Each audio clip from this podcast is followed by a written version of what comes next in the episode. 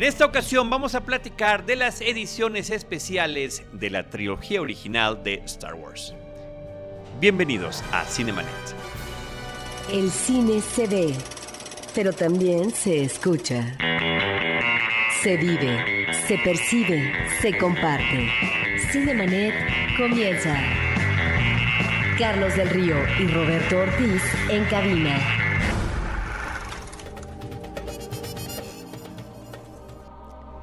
www.cinemanet.com.mx es nuestro podcast, es un espacio dedicado al mundo cinematográfico. Yo soy Carlos del Río y a nombre de Roberto Ortiz y de nuestra productora Paulina Villavicencio les doy la más cordial bienvenida a este nuevo episodio especial dedicado al universo de la Guerra de las Galaxias, como lo conocimos originalmente cuando salió en nuestro país, que es México. En esta ocasión regresa con nosotros Roberto Aguilera, eh, director de comerciales y cortometrajes, eh, un gran cinéfilo, eh, músico, dibujante, artista, modelista, tiene muchos talentos este, este señor. Coleccionista. Robert, coleccionista. Por favor. Coleccionista, la última vez grabamos en tu estupendo museo dedicado a Star Wars. ¿Cómo estás, Robert? Bien, buen día, muchas gracias. Una disculpa por el tráfico, muchas gracias. Robert, eh, está también con nosotros un viejo conocido, un lobo de mar de Cinemanet, que es Antonio Camarillo, colega de, del podcast a través de Horroris Causa, pero también colega, eh, colaborador en la revista Cine Premier, también ha dirigido cine, escrito, guionista, eh, catedrático. Ahora en la faceta de... Chin, ¿cuántas de cosas? profe, ¿verdad? ¿A qué Sí. horas te da tiempo de tantas cosas? No sé, no sé, no es fácil, créeme. Pero es este, pero es muy padre. Muchísimas gracias a ambos Gracias por a estar ti. aquí. Gracias. Y la intención, después de que tuvimos los episodios eh, anteriores dedicados a la trilogía original de Star Wars, en el que hablamos eh, pues detalladamente de cada una de las películas, vamos en esta serie de, de episodios dedicados a este universo creado por George Lucas. Rumbo al episodio 7 ya veremos qué nos depara. Y hoy toca hablar de estos cambios que hizo, este relanzamiento en pantalla grande de la trilogía original, pero que conllevaba una serie de cambios muy importantes en esta especie de forma de ser George Lucas donde nunca está satisfecho con lo que hizo y lo tiene que estar cambiando constantemente. Pues eh, eh, creo que a la hora de abordar esta, esta, sí, esta maña, esta manía que tiene el buen George de andarle metiendo mano a sus cosas, es difícil además limitarnos a, la- a los cambios que se hicieron para estas ediciones especiales de 1997, ¿no? Eh, desde el primer momento Lucas le andaba metiendo mano y le andaba moviendo y le andaba cambiando cosas de las películas, literalmente desde, desde la segunda, desde el lanzamiento de la segunda película, desde Imperio Contraataca, ¿no?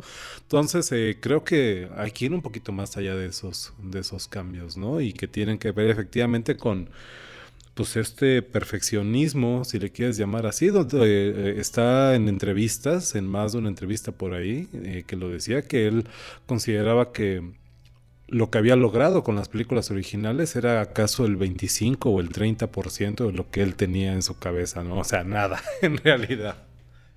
Sí, la verdad es que tienes toda la razón. Yo creo que es bastante válido, ¿no? O sea, por un lado como fan dices, bueno, ya no le toques, ¿no? A mí me gustó así. O sea, a mí me gusta que sea tal cosa así. Pero yo creo que como, como director, y le pasó, quizá también podemos tocar el caso de Ridley Scott con Blade Runner, ¿no? También, o sea, yo creo que sí, tienes tú una cosa en la cabeza, ¿no? Y yo creo que es muy válido que más adelante pues hagas lo que quieras con tus películas. Digo, el mismo Coppola lo hizo con, ¿no? Lo ha hecho también y yo creo que es bastante válido. Ahora que nos guste y cómo esté hecho, pues ahí ya es otro tema, ¿no? Lo que pasa es que de repente, y si quieren vamos a empezar a abordar cada una de las películas, eh, muchos de estos cambios van primero por el perfeccionismo que ya mencionaban ambos, que tiene George Lucas. Es más, se nota en sus mismas películas el hecho de que haya hecho el Palacio de Java, era para lograr ese, esa escena de la cantina que no Para había logrado la espinita, ¿no? Para sacarse la espinita. Que repitiera nuevamente la escena de la, de la lucha contra la estrella de la muerte, con nuevos efectos especiales. Tan solo de la primera trilogía todavía no entramos a los cambios de la edición especial. Pero en unos, uno de los cambios más sonados, que es el encuentro entre Greedo, este cazarrecompensas que viene buscando el, lo que le pudiera ofrecer eh, Java por encontrar a Han Solo, pues resulta que quién disparó primero, ¿no? Ahí el cambio es por ser políticamente correcto y ahí me parece que ya de repente caemos en el absurdo. ¿Sabes, sabes que esa es una esa es una pregunta de rescate en mis exámenes en Science, en Science Institute, ¿no? La última pregunta nada más dice, pregunta de rescate, ¿quién disparó primero? Si han puesto atención en la clase, saben lo que el profesor piensa al respecto, ¿no? Y esa es la respuesta. ¿Y qué es lo que piensa el profesor al respecto? Que Han Solo disparó primero, por supuesto, ¿no? Este, creo que efectivamente ese es el cambio más importante, más notorio, el que de algunas, de alguna manera es la bandera de los fans a la hora de, de, de rebelarse, si quieres llamarlo así, contra este, esta manía de Lucas de andarle cambiando las cosas. Yo lo que le digo a mis alumnos es que Digo, no sé, yo entiendo, estoy de acuerdo con Roberto, él lo sabe como director que es, este, al final es tu trabajo y tú tienes una visión y tú quieres eh, realizar esa visión de la manera más completa posible. Pero pues también hay un punto donde tienes que abandonar, ¿no? A Lucas se le atribuye que no es de él la, la frase, esta idea de que eh, una obra de arte nunca se termina, solamente se abandona. Él lo ha dicho, una película no se termina, solamente hay un momento en que te la quitan y la tienes que dejar ir.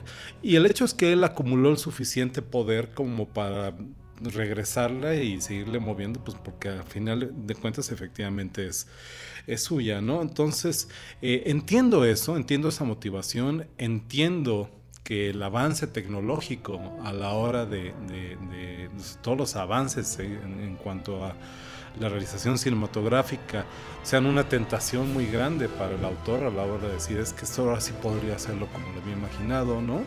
Pero también hay un punto donde creo que empiezas a lastimar la película efectivamente. Y esta idea del quién disparó primero del, este, es algo que, insisto, lo abordo en la, en la clase, pues es una pregunta de rescate este, creo que tiene que ver con, la narrativa de la película y tiene que ver con el diseño del personaje de Han Solo.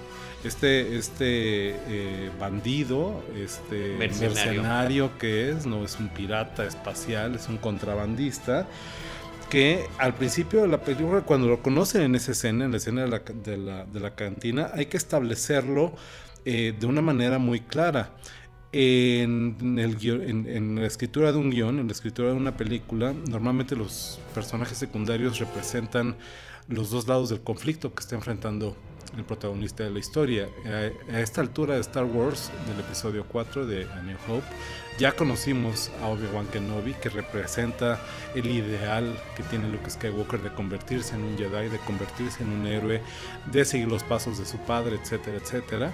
Y necesitas, a fuerzas, un este un, el contrario digamos de esto. Han Solo representa todo lo contrario de lo que es Obi-Wan Kenobi. Cuando vemos a Obi-Wan Kenobi como usa la fuerza para pasar el retén de Stone Troopers a la entrada de Mos Eisley.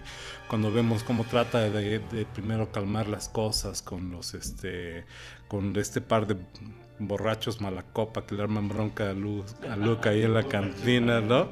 Sí, borrachos de cantina, pendencieros, etcétera. Este, vemos cómo es un Jedi, vemos cómo primero negocian, primero hablan, este, es una manera más sabia de, enfrentar los problemas. Han Solo es todo lo contrario, y así es como hay que pintarlo, ¿no? Entonces, es que ves que Han Solo es un tipo que no se anda con cuentos, y en el momento que algo le cae gordo, saca la pistola y mata al otro. Eso es importante, es importante para establecer este conflicto que está enfrentando Luke Skywalker. Si Han Solo manejara la fuerza, Han Solo sería un Sith, por esa manera de pensar, en caliente lo que me viene ahorita, como lo siento, etcétera, ¿no?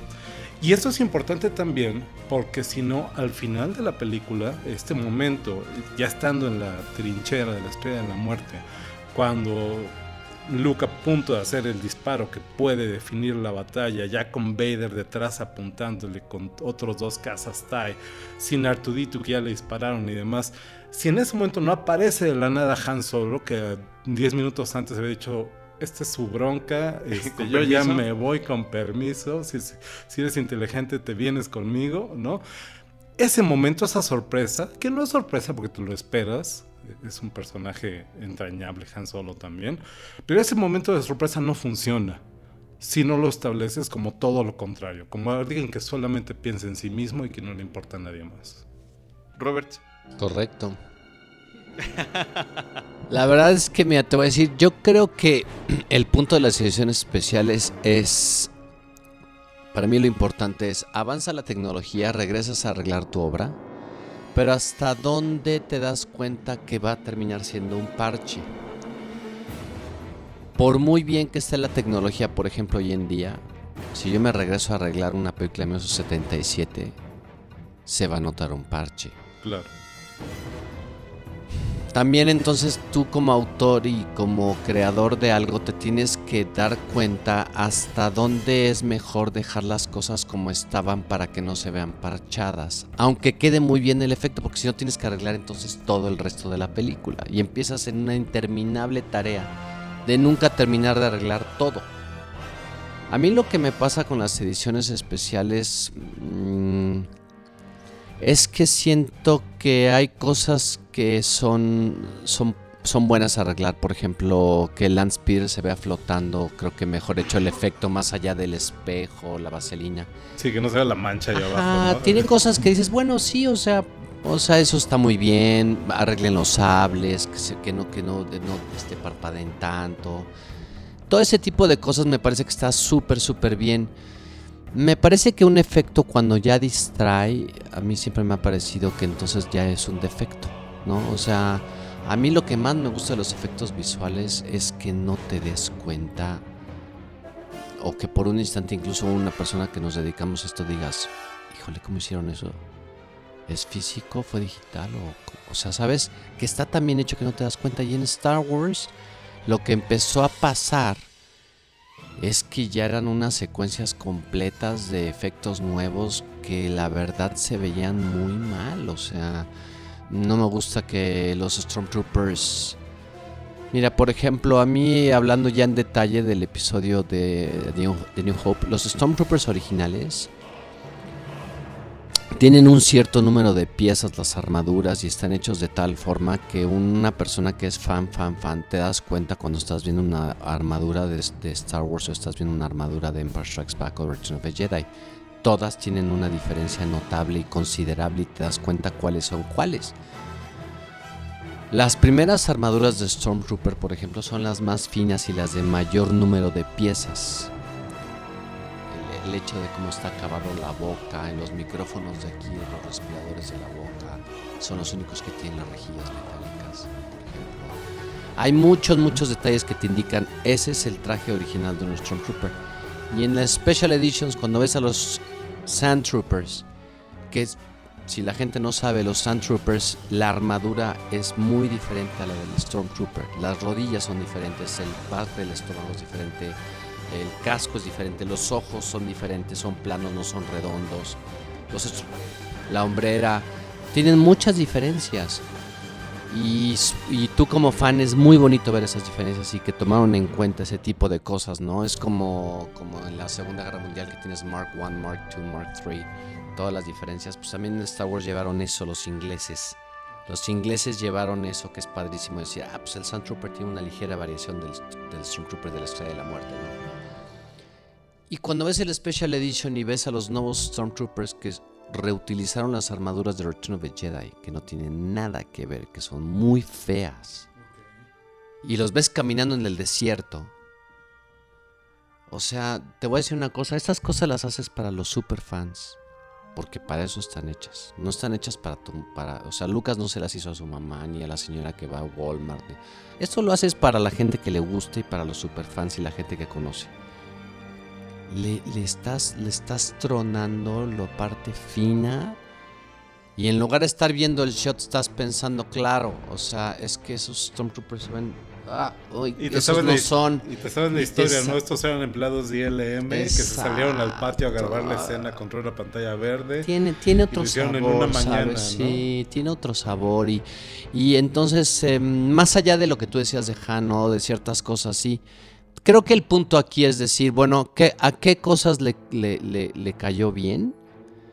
y a qué cosas le cayó muy mal. Creo que hay unas mm, no mejores que otras. Creo que Return of the Jedi tiene coste y Empire Strikes Back creo que es una película intocable y creo que le cayó curioso. muy mal.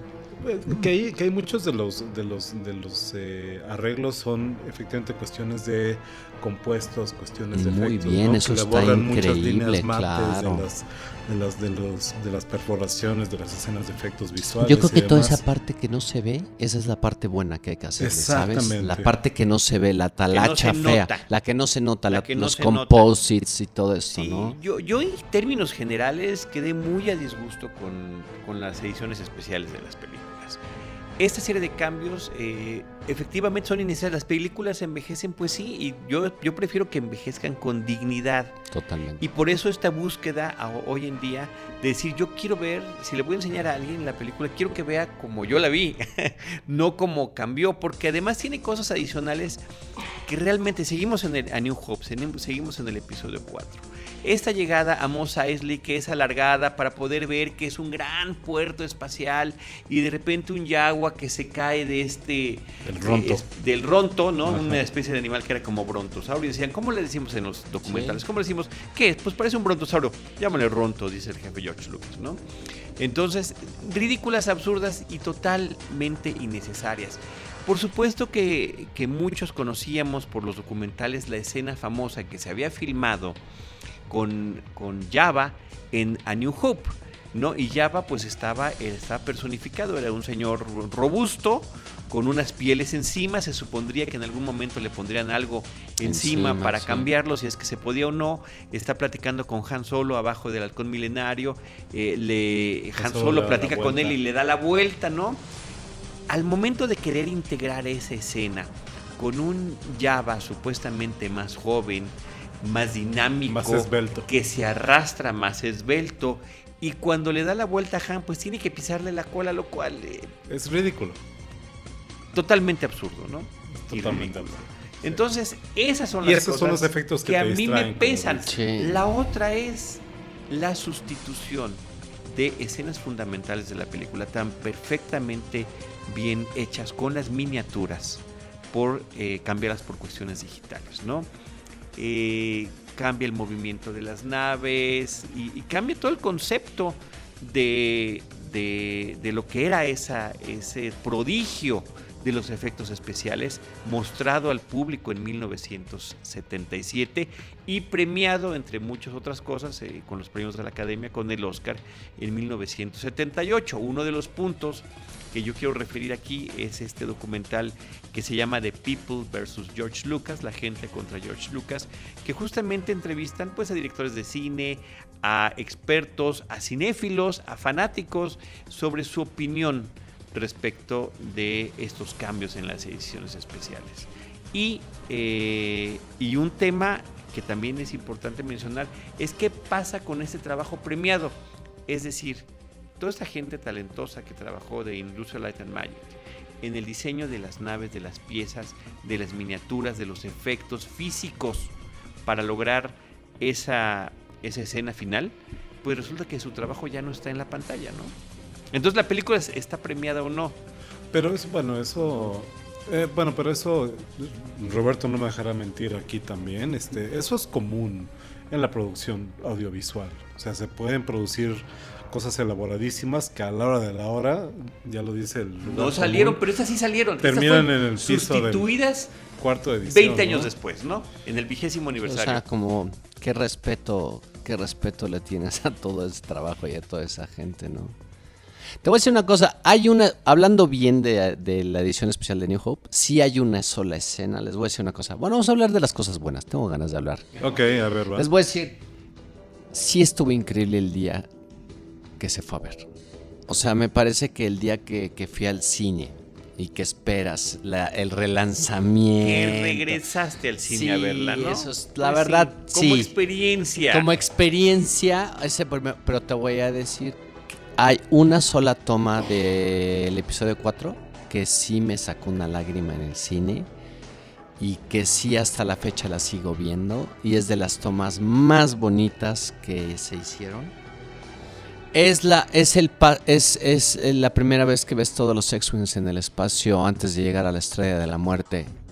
Antiguamente nada más era un shot frontal donde los veías unos cuantos segundos y luego cortaban al, al contraplano para que abrieran las alas. Ahora toda la toma es continua desde que vienen de frente hasta que pasan. Y sí les tengo que decir que ese X-Wing les quedó increíble. Y cómo pasa enfrente de la pantalla y le refleja la luz en el cristal y voltea el piloto la cabeza y el sonido del X-Wing. Yo creo que es eh, quizás el shot hoy en día más icónico de un X-Wing que haya. Y es del Special Edition y sí les quedó. la- porque la pintura digital de la nave, los scratches y todo este chipping que tiene, es único. O sea, sí está increíble ese shot. No, la verdad es que ese shot sí está increíble. Y sí soy capaz de poner el Special Edition para ver esa toma. Es el money shot del, de la edición Es el money ¿no? shot de toda Sí. la edición especial, ¿saben? O sea, ese y el sonido y todo lo que conlleva, creo que no. Y bueno, había que decir algo bueno. ¿No? Sí, sí, pero en su conjunto, tristemente Sí, estás no, viendo horrible, eh, horrible. eh, Star Wars, la original, Horrible. y sales de la película, o salí en ese momento como si acabara de ver Return of Ahora, the Jedi, aquí ¿no? hay, Sí. otra, aquí hay otra- Con ahora- esa sensación. Ahora, aquí hay otra pregunta. ¿Esto qué tanto es relevante para nosotros, fanáticos de la vieja guardia, que vimos las originales en el cine inclusive? Fue, esto creo que ya lo he platicado aquí en micrófonos de Cinemanet en algún momento. Star Wars fue la primera película que mi papá me llevó a ver al cine. Yo tendría cuatro años de edad, una cosa así. Entonces, ¿qué tanto esto es significativo para nosotros y qué tanto lo será para las nuevas generaciones que nunca vieron las originales, que efectivamente, como dice Lucas, nunca las van a ver? si pero por eso estamos dejando ¿no? nuestros testimonios aquí. Y, este, ¿Y qué tan relevante es decir, oye, es que así no era, es que se veía más padre la, la, la, la Sí, la antigüita"? nostalgia es Eso no sé, eso no sé qué tanto sea, porque ya lo decía, ya lo decía hace, hace un momento, este, no es la primera y no va a ser la última vez que Lucas le meta mano a las pelis. Si quieren ahorita hacemos un rápido repaso. Sí, sí, por favor, veníamos. por favor, nada más quiero hacer esta, la comento a cada rato porque sale a colación, pero en un episodio de Big Bang Theory están yendo a ver las nuevas ediciones en Blu-ray de las películas y los interrumpe la chica, ¿no? Y le dice, oye, ¿qué no ya la han visto muchísimas veces? Dice, sí, pero nunca en Blu-ray. Pero espérate, pero podemos hacer otra cosa, ¿no? ¿Quieren ver otra cosa? Dice, no, la tengo que ver antes de que George Lucas la vuelva a cambiar. Exacto. Exacto. Antes de que George Lucas lo vuelva a cambiar, bueno, pues este, esto poca gente lo sabe, pero el primer cambio que le hace Star Wars a su trilogía, eh, digo, George Lucas a su trilogía original de Star Wars, viene de hecho a principios de los años 80. La película original, todos lo sabemos, es este, estrenada en 1977. Eh, pues como estaba, ¿no? Ya lo han platicado en algún episodio anterior de lo difícil que fue para Lucas llevar a buen puerto este proyecto. En 1980 aparece la primera secuela de Empire Strikes Back y Empire Strikes Back de hecho aparece con dos versiones distintas. Una versión que es la que se conoce más popularmente, la versión eh, en 35 milímetros para salas, proyecciones 35 milímetros y una versión especial en 70 milímetros que ya tenía ciertas diferencias, sobre todo en el audio. La mezcla era distinta, había algunos elementos de audio que eran diferentes y la historia de eh, las mezclas de audio del Imperio contraataca a partir de este momento es complicada de rastrear porque hay versiones que tienen elementos de audio de una, hay versiones que tienen elementos de audio de otra y esto es este como es- eh, ¿Sabes dónde está la buena? Eh, son los Laserdiscs. Son los Laserdiscs. son los Laserdiscs del Definitive Edition. Esa es la versión de mezcla de audio que escuchamos en el cine y tiene un chorro de efectos de sonido que los DVDs y los Blu-rays no traen. Trae pero muchos elementos de sonido. Yo acabo de bajar esas mezclas a CD. Bajé los Laserdisc y bajé justamente porque tiene un padrísimos efectos de sonido que no en ninguna otra. tomas alternas, detalles que son como para el Train Spotter, ¿no? Ya decíamos, como para el fan clavado, que dices, Muy es que eso no era así, es que esa línea no estaba allá, etcétera. Pocos meses después, en 1980, todavía se reestrena el episodio original, la película original, Star Wars, el episodio 4. Por primera vez, efectivamente, con el texto al principio del crawl que dice episodio 4 una nueva esperanza este texto no aparecía en la versión original de la película Y esta es la primera. El primer cambio. Este ¿no? es el primer cambio fuerte que hace Lucas aquí, ¿no? Porque este, reedita la película, incluso tiene que volver a ser el compuesto al principio de la película del, del destructor este, estelar eh, cruzando la pantalla y demás, por una cuestión del timing con los, las letras del, este, del, crawl. El crawl lo, lo redacta otra no lo redacta otra vez, pero lo acomoda para que no queden palabras ahí sueltas. Es como. Este, sí le mete mano. No se nota, es uno de estos cambios que, bueno, eh, últimamente si su eh, excusa, digamos, su argumento para hacer los cambios de las ediciones especiales en el 97 tenía que ver con ponerlas también, prepararlas para la nueva continuidad que se iba a armar con los episodios 1, 2 y 3 de la nueva trilogía, la trilogía de precuelas.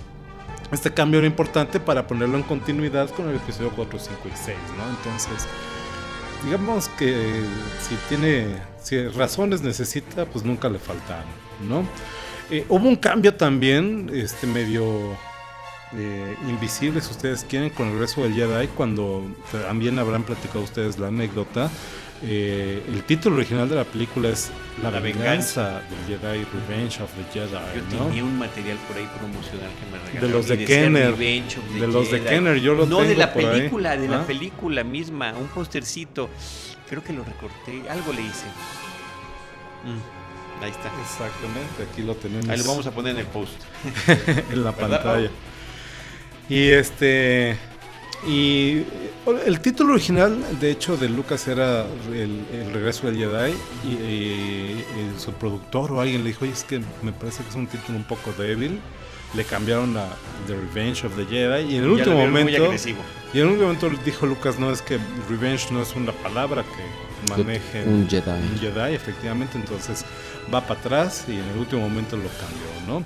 Efectivamente, eh, las primeras versiones en, en video casero para home video aparecen a mediados de los 80s, ¿no? Este, creo que en el 82 beta. el primer beta, Beta y luego en el los 80 lasers. en el screen. 80 Bueno, 35 tiempo. los VHS Yo y los tuve Laserdisc. Super Tú 8. Tú tuviste Super 8, Las la veíamos. ediciones en Super 8 dobladas al español de España, además. son más breves, ¿no? Son más breves. Creo que había una edición de A New Hope Eran de como de 15 ocho minutos, de sí, 15, era de de 15 15. minutos. Y dependía de cuántos rollos traía la película. Y Empire Strikes Back era de dos. Y se acababa uno de los rollos cuando estaba hablando en el holograma Vader con, Que el emperador. con el No. emperador. El emperador Sí, contraataca. Ahí se acababa. sí, ahí se acababa ese rollo. Mira, ahorita platicamos de ese emperador, by the way. Qué divertido. Sí. Pues en el 85 aparecen los primeros VHS y los primeros las- Laserdisc. Efectivamente, como ya decía Roberto ahorita, esos Laserdisc son los que tienen este El audio bueno. el audio bueno y en general este son las este las ¿cómo se llama? las este las versiones más apegadas a las que salieron en los cines originalmente. Este un cambio importante que tienen estas versiones es que la capacidad máxima de un Laserdisc era de escasamente las dos horas y las películas originales duran un poquito más de dos horas. Entonces se les hizo este ajuste de tiempo este, por el cual están aceleradas un 3% de lo que la película original duraba. Son ligeramente más cortas las versiones que están en, en estos Laserdisc. Y sin embargo, las versiones eh, pues, tal vez más apegadas, ya lo decíamos, a las que se vieron en los cines, son las que aparecen en 1993 en esta eh, colección definitiva que se llama en, Laserdi- en Laserdisc también, que son las mezclas de audio originales pero limpiadas, un poco remasterizadas y demás, y que no tienen ninguno de los cambios que ya en 1997 aparecerían en las ediciones especiales en cuanto a Nada imagen más y en cuanto la ironía, cosas. la broma, eh, eh, el sarcasmo, voluntario o involuntario, que a esa colección de, en disco láser le llaman The Definitive Collection. La colección definitiva cuando vendrían todavía un montón de cambios. No, bueno, ¿cuál es Y es la definitiva. En Sí. el 97 las ediciones especiales que aparecen en cines y aparecen poco después en VHS. Luego en 2004 la primera edición en DVD, que ya hacen cambios adicionales a los cambios que ya se habían visto en la edición especial. El hacen ejemplo, cambios a los cambios. el ejemplo de Java, por ejemplo, la escena de Java en el episodio 4, este, es una nueva animación que sigue sin quedarles en realidad, ¿no? Sigue sin, sin verse realmente como se veía Jamás les En el quedar. 2028 a lo mejor lo logran. Pues este, a eso habría que preguntárselo a, a Disney. ¿no? En el 2006 aparece The Limited Edition Discs, estas ediciones en DVD que son como eh, versiones sueltas de la cajita de DVDs que había aparecido en 2004, pero que para los coleccionistas son muy valiosas Son las que porque, yo veo, sí, son las que yo veo, de hecho. porque son ediciones dobles, traen dos discos y en el segundo disco viene la película original, que de hecho son las versiones que habían aparecido en el Laserdisc de, este, de 1993. De nuevo, las más cercanas a las que se habían visto en cine. Si ustedes ven, de hecho, el DVD del episodio 4, esa, esa versión no trae el letrero de episodio 4, Una Nueva Esperanza. ¿no? Pero sabes que esos DVDs tampoco le faltan efectos de sonido. de También, son mezclas de audio son diferentes. mezclas diferentes, ¿no? Es una locura. Yo acabo de comprar otra caja de Definitive Collection cerrada. Ah, ok. La compré hace como seis meses. ¿De Laserdisc? Sí. Compré Yo- otra caja cerradita, ¿Ya la nueva. Ando no, cerrada esas, y sí. me costó súper barata. Pues ya nadie los ve, ya nadie los, Ya nadie los quiere. nadie los quiere. Yo acabo de comprar otra Pero ¿qué cerrada vamos a hacer cuando los reproductores no funcionen, No Roberto? importa. ¿Quién los va a? Ah, y para quien quiera en eBay acabo de encontrar varios reproductores cerrados en caja y estoy a punto de comprar porque es- nada más estoy comprando otro laser cerrado y la caja simplemente por el audio de, de ese laser. eBay, es una joya y nunca va a volver a salir ese laser. eBay es un abismo negro de dinero, es una cosa horrible. Ahorita no, ya no Sí, platicamos del eBay. Luego hacemos un programa de eBay. Exactamente. Está toda golpeada. La cajita, ¿te acuerdas? Está toda golpeada ya. Ahorita- me platicas- Se abría y se cerraba. Ahorita me platicas de eso, Roberto, porque yo ando, yo ando tras una caja, de- ¿no? Pero bueno, en 2011 finalmente aparece este, la edición en Blu-ray con más cambios adicionales, cambios a, las, a los eh, tres episodios de, de las precuelas, eh, además, ¿no? Y si quieren que les sigamos contando, todavía en 2012, cuando aparecen las versiones de tercera dimensión, pues podríamos considerar del- de la trilogía original, podríamos considerar que son, que son cambios. Ya me perdí. ¿no? Ya me perdí. Sí, Vamos ya a regresar a los cambios de A New Hope. Venga. Ya mencionamos, de los que más re- que resaltan, ¿no? Ya mencionamos el quién disparó primero, la escena de llegar a Mos Eisley, Java. eh, Java, eh, y la escena final de. De Además de que, bueno, ¿no? hay sonidos y detalles y demás, ¿no? Si quieren, nos saltamos a, a Return of the Jedi, ¿no? Ah, Empire. Ah, perdón, a Empire. Eh, en Empire, en el Imperio Contraataca, de las cosas que voy a ponerme en este lado bondadoso que trae Roberto Aguilera el día de hoy, de las cosas que podría yo rescatar y que me impactó mucho cuando la vi, era el Wampa. ¿no? Eh, que al principio pues solamente eh, sale fugazmente en la, en la versión original. Y si da el Vemos muñecazo, el ¿no? rostro, el, el manotazo, pero aquí lo vemos ya completo, lo vemos comiendo, lo vemos como este ser salvaje que es, ¿no? Y con este elemento de la sangre. Eh, Que sí daba el muñecazo, ¿no? Sí se veía como una... como En la una- original. En la original se veía como una botarga ahí medio... Este... No, porque por eso está así fotografiada y editada, entiendo. A mí me yo, ¿no? gustaba mucho el original, ¿eh? El shot del Pues es medium, que de el niño te lo medium, comprabas medium, el medium es. ¿Sabes No qué está muy padre? No me gusta mucho la forma de la cara. O sea, más allá de que si, si es un medium shot o no y lo filmaron contra el cielo y nada más se ve azul, no importa. A mí lo que me gusta mucho de ese Wampa es la forma, el diseño que tiene el, el con- ¿no? Cuando gruñe. Me encanta El la nuevo es cara. diferente. El nuevo es diferente, sí. Y obviamente el nuevo es diferente y no está igual. Y la cara del Wampa es increíble del original. Y eso que es un este sí es un es un disfraz, pues es físico, no es digital, no es una Sí, animación. Se no nota es- mucho la diferencia, ¿sabes? El nuevo Wampa, a mí lo que no me gustó era como los la forma de la cara. Era otro, era otro personaje. Se ve muy diferente, como que lo ves y dices que, que te acabas de despertar. o Pero la intención de, de- de presentar un personaje Sí, sí, más sí. brutal y más salvaje. Sí, Pero sí, están de acuerdo sí. que se articulaba mejor ese, ese momento que era un poco confuso la manera en que estaba No, no sé confuso. Fíjate pero- que yo no sé, yo la verdad soy como de Alien de no ver mucho al monstruo. Ok. O sea, la, la Bien. verdad, la Bien. verdad sí. la Ese es un gran argumento. Sí, yo ya a mí me gustaba mucho que es subjetiva, no lo veías mucho, Luke sacaba el sable, sentías la presencia, la pura sombra. Híjole, yo soy fan de cuando no puedes hacerlo al 100, Pregúntale- resuélvelo.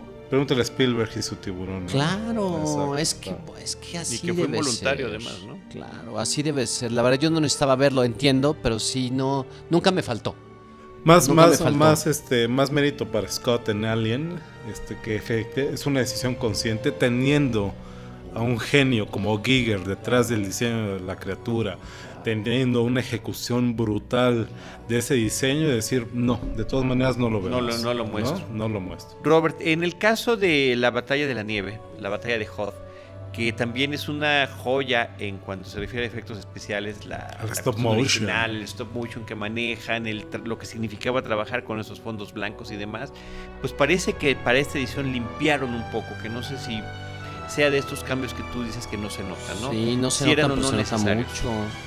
Sí se notaba mucho porque las películas originales, como tuvieron que poner los compuestos no al 100, se ve, todas las naves se veían transparentes. Si te fijabas bien en la película, estabas viendo todos los snow speeders y toda la batalla, como que se veía algo raro y no sabías qué era hasta que un día, un buen día, te das cuenta que estaba todo como transparente, no al 100% integrado. Y esto fue porque los bordes del, de los bordes negros, pues, para disminuirlos, tomó la decisión de que es una sabia decisión, no, no hacer los compuestos al 100%. Y estos son los cambios que le hicieron al Special Edition que sí le caen muy bien y que no los ves y dices, wow, ahora sí los Snowspeeder se ven al 100%. Y les voy a decir una cosa, no sé si la han visto bien, bien, bien el Special. Tampoco están al 100. Mm. O sea, todavía le dejaron un poco de transparencia. No pudieron llegar al 100. Es 100, que no 100. sé, es que no sé cómo lo hayan hecho, si volvieron a tomar todos los elementos visuales originales, ópticos En teoría originales, sí. y los volvieron a armar o, a o trabajaron a partir de, de alguna Del especie término. de máster, digamos, ¿no? De algo ya, ya compuesto y nada más lo limpiaron, no sé. Oigan, No voy a tocar idea. un tema ahorita que después vamos a tener que hacer a lo mejor otro programa. Hay, ¿Saben que hay un chavo que está reeditando todas las películas y lleva el 80% y le están quedando increíbles? ¿Cómo está, que está haciendo que yo estoy estoy convencido que tiene funding de Lucas? Porque no es posible que tengas todas las pistas y todos los elementos. Que no puede ser que los extraigas de un Blu-ray. Eso sería increíble. ¿Cómo se llama el proyecto? Se llama. Ay, se me fue el nombre. El otro día se lo iba a comentar a Carlos. Pero la batalla de la nieve ya trae como 8 Scout Walkers y le quedó. Está impecablemente bien hecho. Es un chavo que. Ahorita las buscamos para que veas. Se llaman. Ahorita no me acuerdo cómo se llaman. Es por- porque hay unas dis- The Specialized Editions, que es otro proyecto distinto, No, pero este chavo está. Yo te les platico porque. Bueno, ahorita luego platicamos de ese proyecto. Pero el, el punto es que rehicieron los efectos digitales, que le cayó muy bien. A mí me parece que un cambio no muy afortunado que tiene. Para que se emocionen. A mí la escena que más me gusta de la batalla en la nieve es cuando un, un, un Atat echa una pata para atrás. Eh, y dispara, porque no le dispara con el cañón frontal al, al, al Snow Speeder, falla, entonces reajusta con la pata trasera y le dispara con un cañón lateral de la cabeza y le pega. El corte que sigue es el Snow Speeder alejándose para estrellarse contra la nieve. La película original tiene el sonido de la turbina para irse a estrellar a la nieve, que está en que me fascina ese sonido de cómo lo derribaron y en el Special Edition le quitaron el sonido del motor. No me pregunten por qué y no lo trae y esas son de las cosas que estás esperando como fan. Ahí viene el sonido del motor, ahí viene el no de que se va a estrellar y de repente se lo quitaron. Ya nada más dejaron la pura explosión. No sé por qué, no entiendo por qué hicieron esas cosas, pero eh, pues creo que eso es lo más relevante de la batalla. Afortunadamente no la tocaron tanto porque no había mucho que hacerle, ¿no? Sí, creo que es la que menos manoseada de las Uf, tres. Es la menos manoseada. Hacia el final de la película tienes esta, este pequeño montaje más elaborado de la salida de Vader de, de Cloud City, de, de, de Bespin, que se ve el transbordador eh, imperial que Claro, habíamos un conocido en el regreso sí, del cortándole la Delirium, música, cortándole Delirium. la música a John Williams en el momento más épico de De toda la acuerdo, un película. parche raro para No, extender no, la no, imagen. no. Exacto. El, Sí. momen- el mejor momento de la música de toda la movie. Que estarás de acuerdo, Roberto, que eso es pura narración, es irrelevante. Se entendía la secuencia de eventos sin eso. Entonces, ¿a quién le importa ver a Vader? Cómo salir llegó y cómo- Cómo llegó ¿no? no importa. Sí. Lo- sí, ¿Qué tomó en el camino? Que Te voy a decir que otro cambio a mí me, me dolió mucho. A mí me gustaba mucho desde niño y desde que veíamos las películas en tu casa en Super 8. Me, siempre me encantó la cara del emperador en Empire Strikes Back. ¿no? Ese es otro cambio, efectivamente. Me encantaba el misterio y yo no sabía años después te enteras, ¿no? Que lo filmaron con el chimpancé y le pusieron la, eh, que era una señora y le montaron los ojos del chimpancé por aparte. Pero el look del emperador, que no sabía si era humano o no era humano y que tenía una mirada muy extraña, que son los ojos del chimpancé, me encantaba de niño. Me encantaba el misterio de la voz del emperador y quién era. Y es humano, no es humano. ¿Qué onda con este? Está transformado. Era, tenía magia. Y esos son de los otros cambios. Paz, ahora métele otra vez. Ahora sí métele al emperador. Que ya, que la verdad. Sí, que filman, la que filman a, a Ian McDiarmid ahí para... Pero ese ya es de los cambios posteriores, no de los de no de los del 97, ¿no? Creo Eso- que son esos otros noven- cambios, no, porque Sí, no todavía, todavía no estaban las películas. Se estrena en 99 el episodio 1. No, pero creo que sí en el Special Edition ya le habían puesto al emperador, ¿eh? Sí, yo creo que Creo sí. que en el 97, creo, creo, creo que sí se lo cambiaron, ya no me acuerdo, pero creo que sí. Según yo sí, habría que checar el... Ahorita y lo nunca checamos. me gustó Ahorita ese aquí lo checamos. Ese- ese- Bueno, otro muy notorio era el tema de que a través de las ventanas de Bespin se viera más de la ciudad de las nubes, ¿no? Eh, me parece que también es no lo necesita, no lo necesita, no, hay lo ningún- necesita para nada. No, el cambio es ese, el corte de la música que es horrible. De... Les voy a decir que otro cambio es muy feo. Y no sé si este lo hizo en el 97, creo que no, no, este lo hizo después. Pero cambiar de la voz a Boba Sí, eso, eso un- entra dentro de las faltas de respeto un poco, ¿no?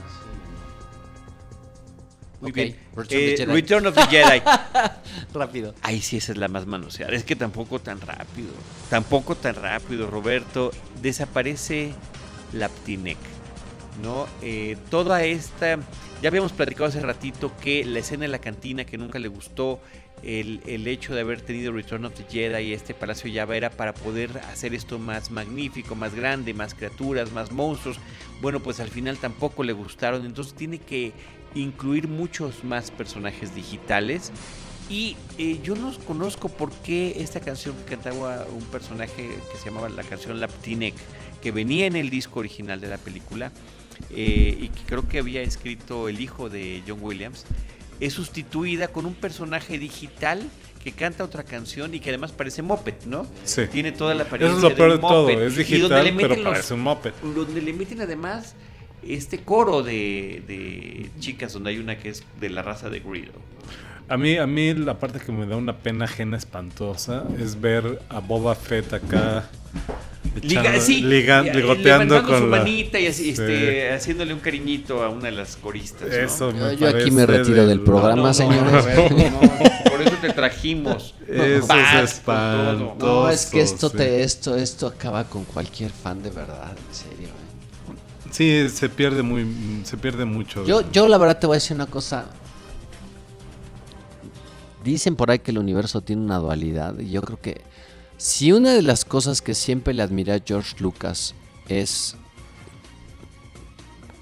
que tenía el don de decir hasta dónde llegaba un diseño para que fuera lo más adecuado para la movie. O sea, tiene un don este señor increíble donde le presentan 60 diseños y te sabe decir qué le quitas, qué le pones y a dónde le quitas y qué tan haz las alas más cortas, extiende esto y ponle esto y la verdad es que Lucas tiene un ojo para eso increíble.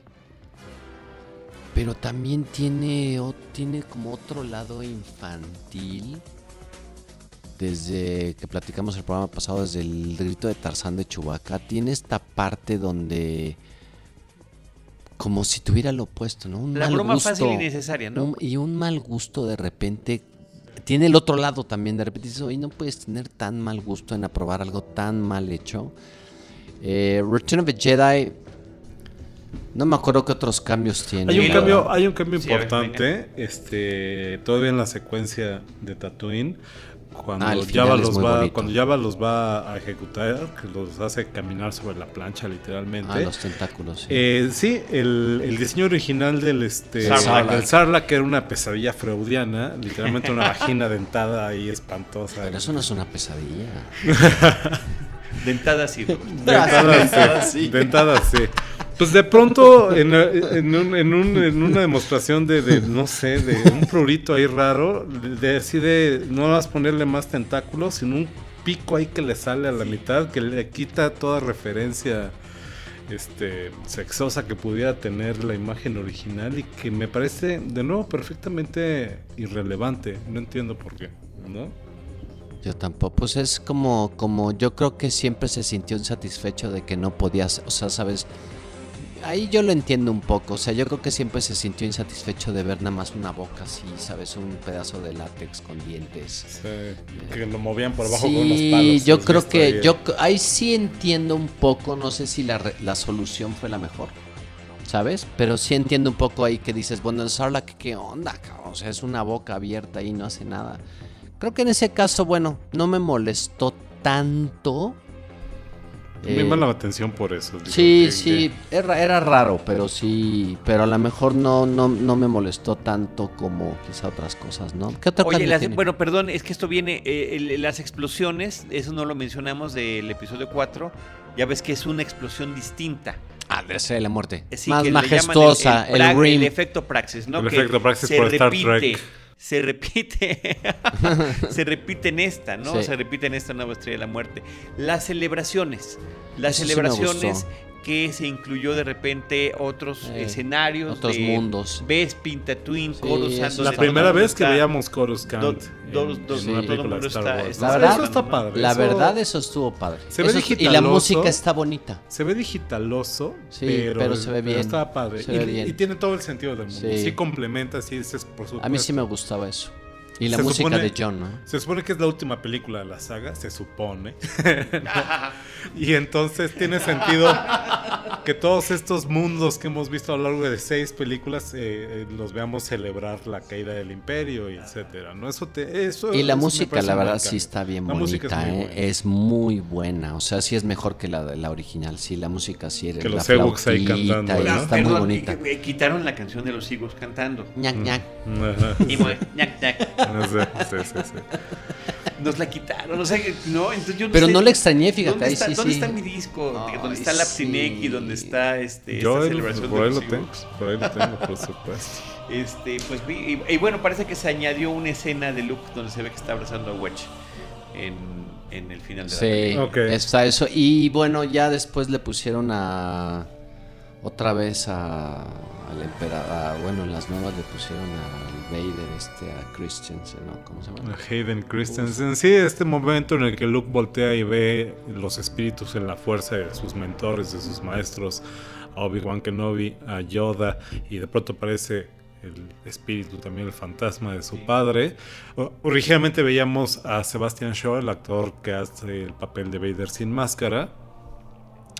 Y en la edición, este, creo que esto aparece en los Blu-rays. Ya la edición ¿No? casera, Y sí. pusieron, me imagino, a Ewan McGregor, ¿no? Aparece. Es, es que eso es, eso es lo, lo, lo, lo raro, ¿no? ¿Por qué si pones a Hayden Christensen, por qué no pones entonces a Iwan McGregor? Porque uno ¿no? está joven y otro está viejo. La excusa de Lucas era que eh, el espíritu que se manifestaba era el momento en el que el personaje moría a la fuerza. Entonces, como Anakin muere a la fuerza, al lado luminoso de la fuerza, cuando cae al lado oscuro, cuando es tentado por el emperador, entonces lo vemos interpretado No, por no, no, no me llena porque al final se redime. Entonces debe haber sido como estaba en la original. Efectivamente.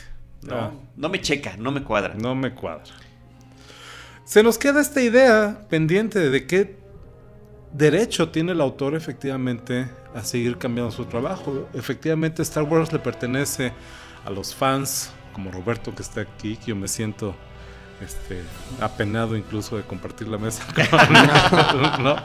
A fans como este como Roberto, que, que te puede identificar este, el modelo de armadura en una película y en otra, ¿no? O al autor, efectivamente, que mientras esté vivo le puede seguir este, pues, cambiando las cosas que no le habían ha sido la primera, satisfecho. Satisfecho, Satis- satisfecho. sí, satisfecho la primera vez, ¿no? Eh, ¿Algún comentario más tú? que- Ustedes echaron los dos este tema de la película de The People vs. George Lucas. ¿Alguna cosa que quieran decir adicionalmente? Porque ahí muchos de esos comentarios que estamos haciendo de repente ahí están plasmados en esta queja constante ante los cambios que tienen una y otra vez. las Pues los fans ¿no? dicen, los fans dicen, en el momento que la película termina y sale y es una parte integral de nuestras vidas, de nuestras niñez, de, nuestra niñez y de este y de nuestra experiencia como fans de Star Wars, la película ya no le pertenece a Lucas y nos está agrediendo de alguna manera al hacer todos estos cambios, ¿no? Eh, sale por ahí esta idea de es que violó mi niñez, ¿no? Este, hay una referencia por ahí a este, este capítulo de South Park, donde manifiestan esa idea de una manera muy literal y muy gráfica, ¿no? Pero este, no lo sé, ya lo decía yo hace rato, esto es relevante para nosotros los fans de la vieja guardia. Yo no sé para los nuevos fans si esto es siquiera un Relevante. motivo de preocupación. Relevante. Es más. ¿estarán escuchando este episodio? Porque el tema es la memoria colectiva también. Y, y en esa memoria colectiva regresamos a esta situación de, ahorita lo hacemos con unos micrófonos, la computadora y ahí lo lanzamos a internet a través del podcast, ¿no? Pero son nuestras hogueras, son esta forma de contar. Fíjense, pues es que yo la vi así. La película era distinta por cual o tal cosa. Claro, cualquiera se puede meter a internet y buscar con detalle cuáles son todos esos cambios, pero creo que lo interesante de una charla como esta es cuál es el sentir que tenemos quienes efectivamente pudimos ver, disfrutar, gozar y que cambió radicalmente nuestra forma de pensar, de sentir. O sea, a mí Star Wars me define como cinéfilo, la película original. Eso es lo que yo digo, wow. O sea, meterte un rato a esa sala oscura y que todo sea distinto y que tengas un mundo diferente donde te pierdes, te vas y te evades, eso es lo mío, ¿no? Sí, yo creo que, mira, yo creo que se azotan los fans gringos, la verdad es que tampoco son, bueno, son personas que se disfrazan de Chewbacca y van a ver a John Williams con un sable de luz en la mano, o sea, la neta, entendemos O sea, bien tú cuál no es- haces eso, Roberto. Todavía no. Todavía no. No perdemos la Pero esperanza, ¿eh? eh, si Porque el voy a ver a John Williams, sí. Porque el sable lo tienes. El sable lo tengo. Te voy a decir una cosa, yo creo que se azotan. Y te voy a decir, pero te voy a decir, creo que hay una parte de razón y te voy a decir en cuál. Tienes razón, son cosas de cultura popular, ¿no? Y son cosas que, ¿no? Ya son parte de como del universo. Pero tampoco la gente, a ver, como ya lo sacaste, entonces es mío. Como que está medio loquito, ¿no? O sea, a ver, o sea, entonces como... Como los Beatles sacaron el álbum blanco, entonces ya es mío. Porque ya es parte de mi vida. No, no, no, a ver, una confusión aquí. No, no es tuyo, te lo están compartiendo. Te lo están compartiendo, o sea, tranquilo, no es, no- ni es tu película y el señor tiene todo el derecho de cambiarla. ¿Qué es lo que El se día, el le... día que tú tengas 4 mil millones de dólares, puedes hacer los cambios que quieras de las cosas. ¿no? Totalmente. Si, si es tu obra, tú lo hiciste y tienes dinero, lo puedes cambiar, ¿por qué no? ¿Cuál es el asunto aquí? Creo que Blade Runner va a servir de buen ejemplo. Saca Blade Runner una edición de cinco discos con las expediciones especiales, las nuevas, la copia de trabajo, el Blu-ray, todo no sé qué. Y tú pones, el otro día la vi, pones la edición del 82 y aparece Ridley Scott hablando a cámara diciendo, bueno, esta es la versión de 1982, la versión original que se estrenó en el cine, se le llama Theatrical Release. Este, tiene una narración en off de Harrison Ford. Este, levanta la ceja cuando dice tiene una narración de Harrison Ford. Espero les guste. Eso es todo lo que dice. O sea, ¿qué te está diciendo entre líneas? A mí no me gusta. A mí no me importa esta edición. Pero hay gente que sí le gusta. Así dice, "There- I- there's a lot of people that like this version, so enjoy it. Y ya. Pero ¿qué haces? Te saco las dos. O sea, ¿cuál es el respeto Tú que George escoge, Lucas no tuvo? tú elige. Sí, tú elige. Yo te doy las ediciones especiales en unos Blu-rays y te incluyo una versión definitiva, remasterizada, arreglada, toda como se estrenó en el cine. Ese fue el- realmente el problema que tuvo George con la gente. Porque por más que se le pidió y por más que los fans decían, porfa, nada más regálanos la versión que sea, hazle lo que quieras a la movie, pero sácanos el Blu-ray de la edición especial. George Lucas nunca lo quiso sacar. Y ahí vino el problema y el mayor enojo de los fans. Ahí empezó la guerra. ¿Por qué no lo sacas? Porque no quiero sacarlo. ¿Y por qué no? Porque es mi película. Y se puso un berrinche, una guerra de berrinches entre los fans y otro niño berrinchudo que es George Lucas. Y ahí empezó el problema. No, pero es que creo que hay razones en ambos, en ambas partes. Hay razones en es ambas partes. reescribir la historia y ya no te permito que tengas acceso a esa a esa Y lo dice con esa estas forma palabras, Lucas, dice, en lo que a mí res- respecta, las porque ediciones... ella no la quiere ver. Las Ella no buenas la de Star ver, Wars exacto. son las que aparecen en los, en los DVDs. Este, en, en, en- en- en- ¿Qué año dijimos que era? Cuando aparecen los 97. DVDs. En 97. Esas son las buenas para mí. Las anteriores ya no existen. Punto. ¿No? Y, yo estoy de acuerdo con Roberto. Este, me parece que últimamente. Y yo no sé quién permite que se que aparezcan las ediciones originales en estas ediciones dobles de los DVDs en 2006. Este. Porque Oigan, pues podría. es un temazo si, este, de, ¿eh? si de si de Lucas dependía, ni siquiera esos discos estarían disponibles. ¿Qué ¿no? pasaría? Yo me pregunto qué pasaría si lo pongo sobre la mesa, si los Beatles si Paul McCartney ahora que es- que ven que recuperó sus derechos y todo este asunto, ¿qué pasaría si los Beatles res- sacaran toda su discografía otra vez remezclada, quitándole la mitad de los sonidos? Poniéndole nuevos al Sgt. Peppers, por ejemplo, y que el disco original lo retiraran del mercado y jamás volviera a existir. Yo me pregunto qué diría la gente y qué pasaría a nivel mundial con esto. O sea, sí es un tema y es No, un tema muy delicado. mismo, Me, me quedo con lo original y lo vamos a conservar de, de la manera como se pueda. No vamos a estar como los de Fahrenheit. eh, Exacto. 451 contando qué es lo que había, contando cómo era el libro eh, o recordando cómo eran las cosas. De vuelta a la tradición oral. ¿no? De vuelta a la tradición ¿Qué oral. pasaría, ¿Qué pasaría si en diciembre, después de salir el episodio 7, a Carlos del Río se le ocurre regresar a este podcast y hacerle unos cambios? Lo editamos, no habíamos considerado tal o cual punto. Porque Sí. sí, porque no le, porque sí le gustó la película. Entonces Oye, ¿las van a volver a reestrenar Así lo dejamos. Van a volver a reestrenar las películas. Creo que 4, 5 y 6 las deben de reestrenar. O, no, no, no. No lo creo, sé, ¿verdad? pero lo veo venir sin ningún problema. Ahorita, por ejemplo, en alguna, sa- en alguna sala de cine, cuando se va a estrenar Terminator, te están pasando las otras películas. Entonces está, esta es opción. ah, con otros cambios. Con otros cambios. de Disney ya. O bueno, pues ahí está. Eh, el tema da para mucho. Lo, lo- lo que te quedas comentando, lo que ambos comentan de, de Blade Runner es increíble. Porque efectivamente hay muchas cosas que hasta la narración, la voz en off que no le gusta al director, nos encantaba a nosotros. Pero la forma en la que dejó la nueva es increíble porque ya las botas que estaban mal ya aparecen bien.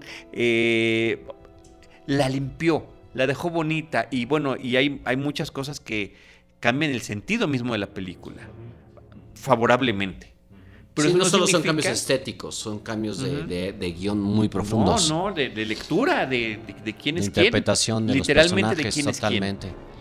Entonces, bueno, es un tema interesante, pero efectivamente ahí tenemos, ahí sí, en esa colección, yo compré la que viene con un portafolio, Exacto. que, que tenemos la opción de ver cuál es la que nos gusta a mí. Como A mí- las de Alien también, la edición especial, bueno, esta, la cuadrilogía de Alien que trae las cuatro películas y de cada película vienen las dos versiones que hay de cada uno y tú escoges cuál quieres ver, si este, si Creo este que le faltó respeto de- a Lucas, ¿no? También. O sea, Sí. estoy de acuerdo que es dueño de lo que él quiera, pero también le faltó respeto y agradecimiento a la gente que te hace. Creo que un artista debe ser muy consciente de que todo lo que uno tiene y todo lo que uno... Esos cuatro mil millones de dólares. Claro, pues de dónde vinieron, ¿no? O sea, y, y de, de quién, de dónde vino ese dinero y qué los fans están esperando. Creo que tienes que tener un poco de oído también, aunque seas Dios, si lo quieres ver así. Poco de oído, ¿no? O sea, qué es lo que quiere la gente, qué es lo que...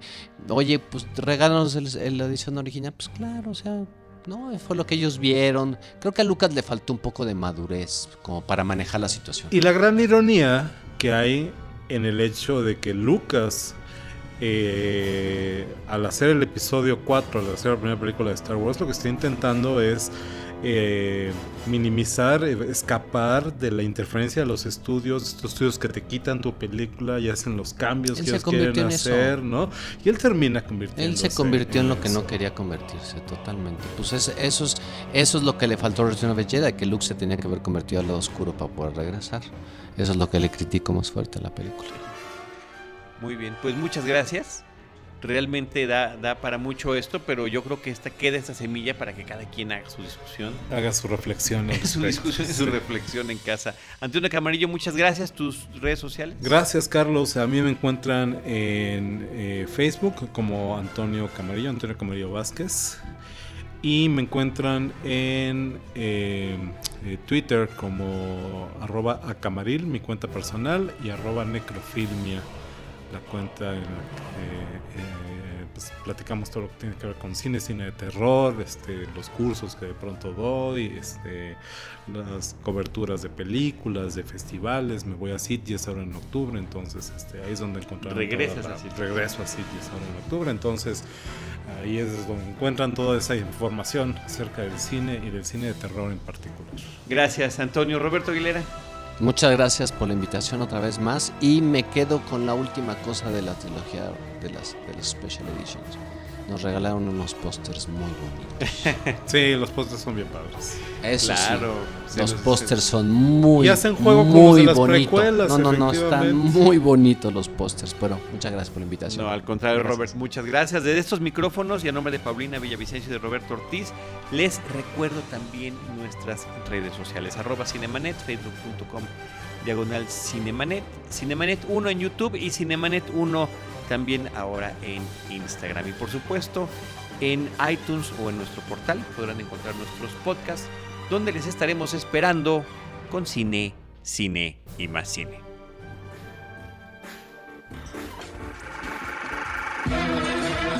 Cinemanet termina por hoy. Más cine en Cinemanet.